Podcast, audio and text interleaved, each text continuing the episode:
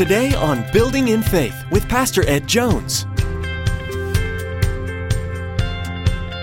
Building in faith. Unbelief will always give birth to worry. If you are worrying, it's because you're not trusting. If you're trusting, you won't be anxious about tomorrow. So the scripture clearly teaches us that we should remember God's providence. He's taken care of us in the past, He takes care of the birds of the air. Reaching up high with arms open wide, we see. You're changing our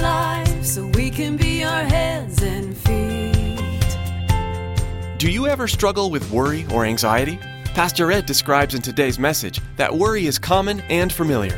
It is so pervasive that we have a hard time seeing it as a sin. However, we are taught that if we are worrying, we are not trusting God. Jesus has told us that we have no reason to worry because God takes care of us just as He does all of His creation. By remembering His sustaining presence, we can be assured He holds us, He loves us, and He cares for us. There's no need to worry. Now, here's Pastor Ed with part one of today's message entitled, Don't Worry.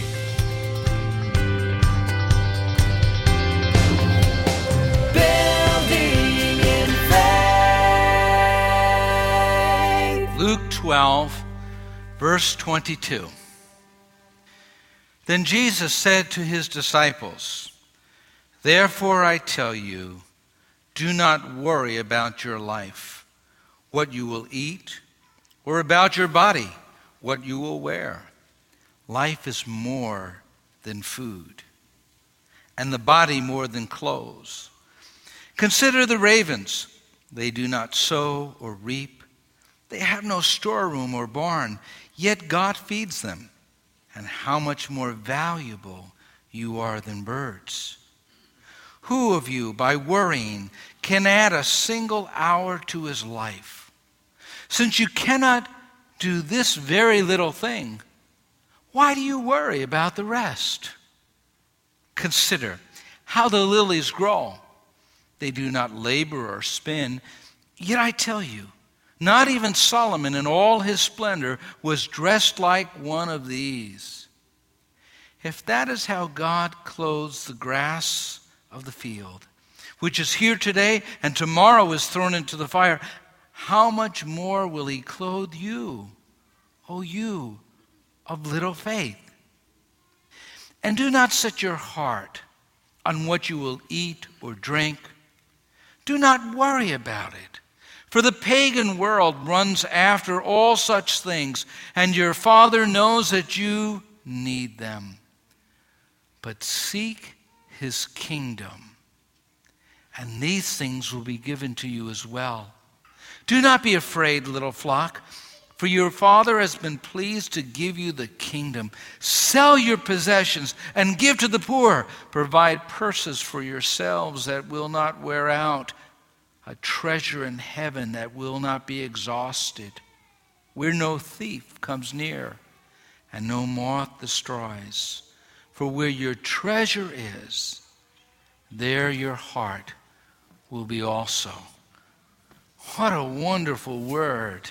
What a wonderful comfort that God gives us that He'll take care and we don't have to worry. Most of us are pretty good at detecting when a conversation goes awry. When all of a sudden we slip into that area that's well, not right. You're standing talking to somebody and you say, wait a minute, this feels like gossip. This sounds like gossip, and then you want to pull away from that conversation. Or you're talking to someone and you sense greed, or maybe lust, or anger. And immediately the antennas go up, and you realize this is going in the wrong direction. But most of us miss it. when it comes to worry. I mean, we could sit and worry together and not even realize that we have sinned. Perhaps because worry is just as common as the common cold. And we've come to think that worry is a part of the normal Christian life. Well, Jesus tells us it's not. Worry is something that we shouldn't do. In fact, the English word worry comes from the old German word meaning to strangle or choke. And that's exactly what it does. It will strangle your spiritual life, it will choke your spiritual life, it will affect you emotionally, spiritually, physically. Corrie ten used to use this couplet to describe worry. She said, Worry is an old man with bended head carrying a load of feathers which he thinks are lead. That was pretty good. Worry is borrowing tomorrow's problems and trying to carry them today. It won't diminish tomorrow's sorrow, but it will diminish today's strength. And Jesus talks about living a worry free life. Well, how do we do it? First of all, think biblically. Cultivate biblical thinking. In Philippians, Paul the Apostle says, Don't worry about anything. Instead, pray about everything. Tell God what you need and thank Him for all He has done. Simply put, don't worry about anything worry is going to hinder your Christian life.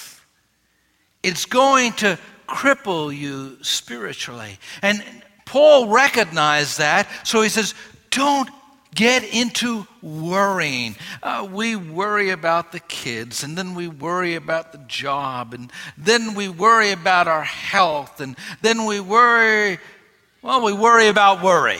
On and on it goes. And Jesus wants you to put a stop, a clamp on that. Someone has said, worry is a thin stream of fear that trickles through the mind, which, if encouraged, will cut a channel so wide that all other thoughts will be drained out. How true that is. You start worrying, and all of a sudden, it influences every other area of your life. You carry it with you to work, you carry it with you to bed at night, and when you wake up in the morning, and it's just there. What did she say? What did he say? What did they do? Eh, and it just grows and grows and grows and grows. And soon it's riveted in your heart, riveted in your mind and that stream of worry is flowing into every area of your life. Well, how can you overcome? By cultivating biblical thinking. The first thing Jesus tells us to do is remember God's purpose for your life. In Luke 12 23, life is. It's more than food, and the body more than clothes. Now remember, Jesus is carrying on a teaching from Luke chapter 12 where he had told the parable of that rich man who built bigger and bigger barns. When God gave him a miracle of surplus, he wasted it on himself. And he had to tear down the old barns and build bigger barns. And Jesus said, Life is more than that. You wouldn't think so if you buy into what our culture teaches us day by day, turn on the television, listen to the radio, drive on the highway and see the billboards. Again and again, they're calling you to conceive of life as what you eat and what you drink and what you wear. Jesus says, don't be over concerned, overly concerned about food. Life is more than food. Men worry, women worry about food. They worship it. Look at all of the different food channels that are on now and all the different chefs and you know just we waste it. We want it. Some people think of nothing but food. Now, they overindulge. Some people go to the other extreme and they overdiet. And some of us are caught in between. you know, we could be so concerned about what we're eating. Now, we ought to be wise in what we do, but we can worry about clothes. I, I think how clothing in the New Testament times was a symbol of, well, it was a symbol of wealth, of your position in the culture. Garments would be handed down from one generation to another generation. Ornate, beautiful garments that people invested in money. That was sort of the investment of that day. And uh, you just analyze a conversation, people talking. What do they wind up talking about? Food, clothing, possessions. It seems like that's what life is made up of. We buy into the culture when we begin doing those things. Clothing today is, you know, like a status symbol. Do you have the right insignia on your dungarees or jeans uh, or on your shirt? Uh, it's a status symbol. It's the path of popularity. It's a fashion statement you want to make. We are caught up in what Jesus said. Don't be caught up in that. Don't be caught up in the food, in the clothing. Luke 12, 15. Then he said to them, Watch out, be on your guard against all kinds of greed. A man's life does not consist in the abundance of his possessions, but in our culture, We've bought into it. We believe that's how you can boil life down to. That's what it consists of. What you own, what you have, what you wear, what you eat, your position, your possessions. And Jesus said, No, no, no, no. Push that all aside. Now imagine if you took all of that off the television, what type of commercials would you have? You'd probably be able to watch all those shows straight through. That's what our culture is built on. This is a verse addressed to women, but I believe it applies to men as well. Paul, in his writing to Timothy, said, And I want women to be modest in their appearance. They should wear decent and appropriate clothing and not draw attention to themselves by the way they fix their hair or by wearing gold or pearls or expensive clothes. For women who claim to be devoted to God should make themselves attractive by the good things they do. And, and that should be for men as well. We're to be different we're not to be like the culture around us, but it seems like the culture around us has dictated to our society how to live, and the church has followed that drumbeat. We're marching to that drumbeat. There ought to be a difference about how we live. I'm not saying that we need to go to the Amish country and dress like the Mennonite community, the Amish people. I'm not saying that we need to draw, drive and buggies, you know, not, not any, but let's take a note of the extremes. Young people, do you, you're going back to school. Do you want your parent, I know you're all excited about that.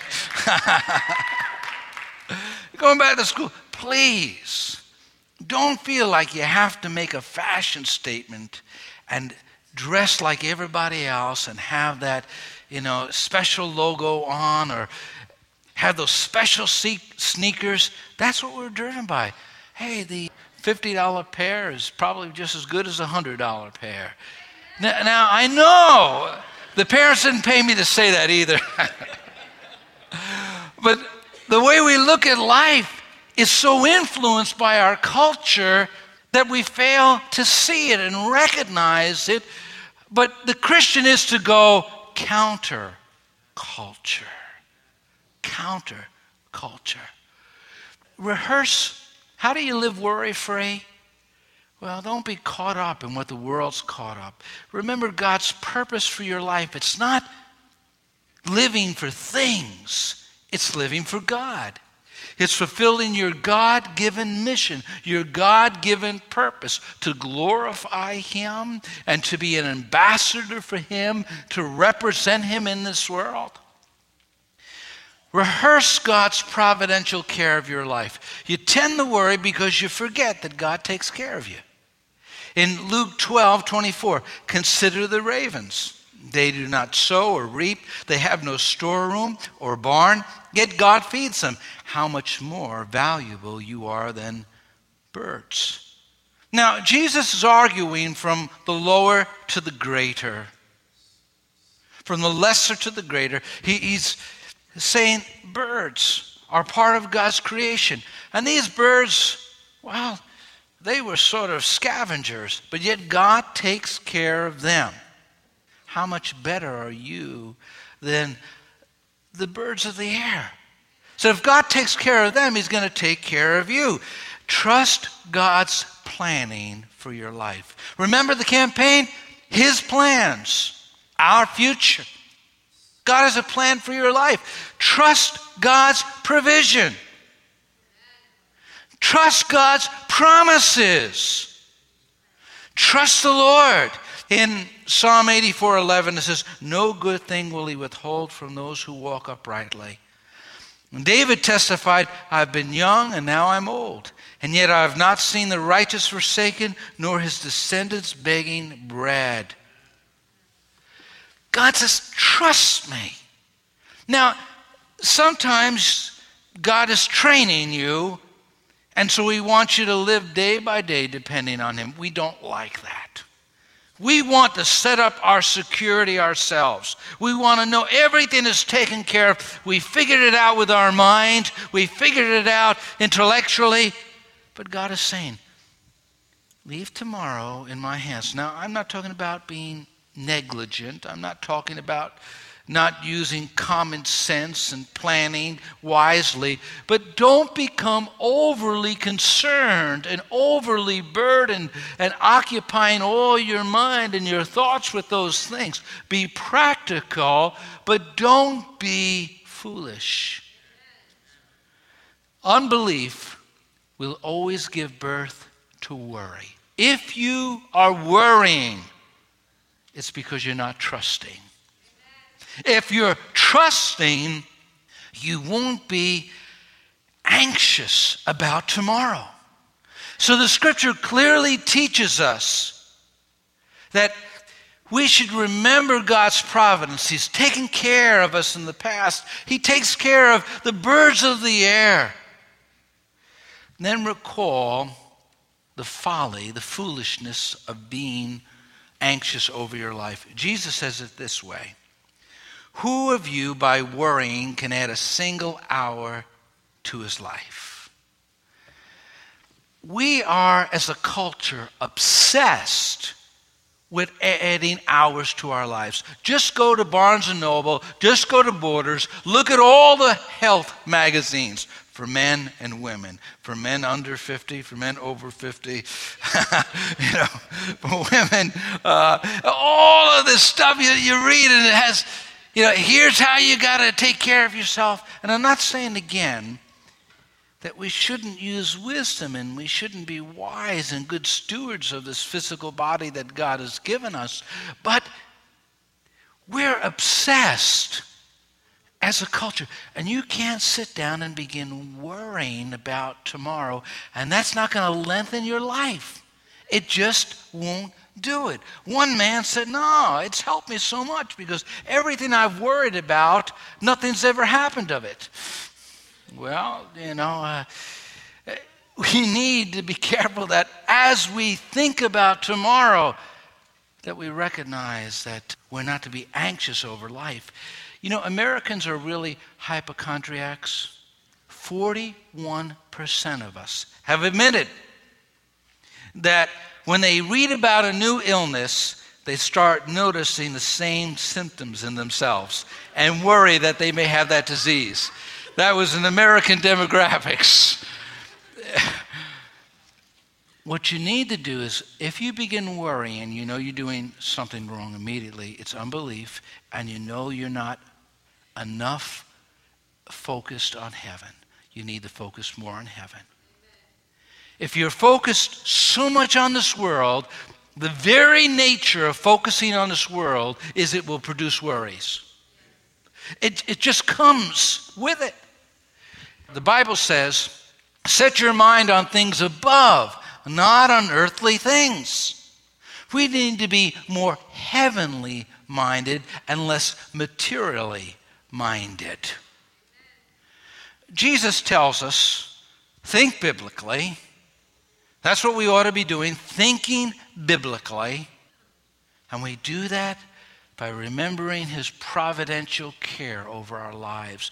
We do that by recognizing listen, I, I can't change anything by worry. It's not going to help me. I'll just trust in the Lord. We do that by knowing that life consists of more than just food and clothing and what we have and what we own. It's really about a relationship with Him. Then we have to do something else invest in kingdom priorities.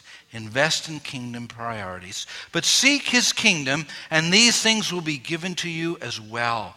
Do not be afraid, little flock, for your Father has been pleased to give you the kingdom. What does it mean to seek his kingdom? Well, to recognize that we're ambassadors of God.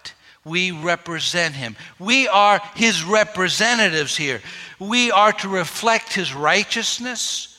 We are to demonstrate and show that the God we serve is the God of heaven and earth, and spread the good news of the gospel, advance his kingdom. We are to live under his reign. There ought to be something different about us from those around us. You ought to be able to look at a pagan and look at a Christian and see the difference very clearly. It ought to be a marked difference how you spend your money, how you spend your time, how you live your life, as opposed to how the world who doesn't know God lives their life. Can somebody look at your life and say, Boy, there's a difference, and I know they're a believer, a follower in Christ? Invest yourself in the kingdom. If you put money into, let's say, Starbucks, you buy stock in Starbucks, you're going to be very concerned. You're going to be going there quite frequently, buying more lattes and more mochas, trying to make sure their stock goes up. you're going to want to see how they do it, right? And you go in that store and you're going to critique that store some. Well, I think they need to change this. I'm glad they raised their prices some, whatever. But. Now, you don't feel that way if you don't have stock in there. but in reality, if you invest in the kingdom, you're going to think, you know, I'm so glad this building is going up because people are going to come to Christ.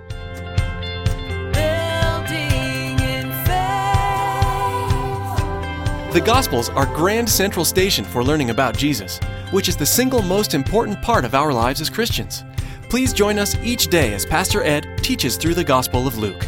You've been listening to Building in Faith, the radio ministry of Dr. Edward Jones of Faith Assembly in Poughkeepsie, New York. Now, we want to encourage you to log on to buildinginfaithradio.com and spend some time getting to know us.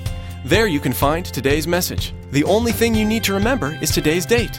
Again, to stay current with what's being broadcasted here on Building in Faith and to access the archive of messages, log on to buildinginfaithradio.com. Or if you'd like, you can always give us a call. Our phone number is 845 462 5955. That's 845 462 5955. Well, that's all the time we have for today. We invite you to join us again for the next edition of Building in Faith. On behalf of Pastor Ed, Faith Assembly, and the entire production team, we want to say thank you for joining us and come back next time for another edition of Building in Faith.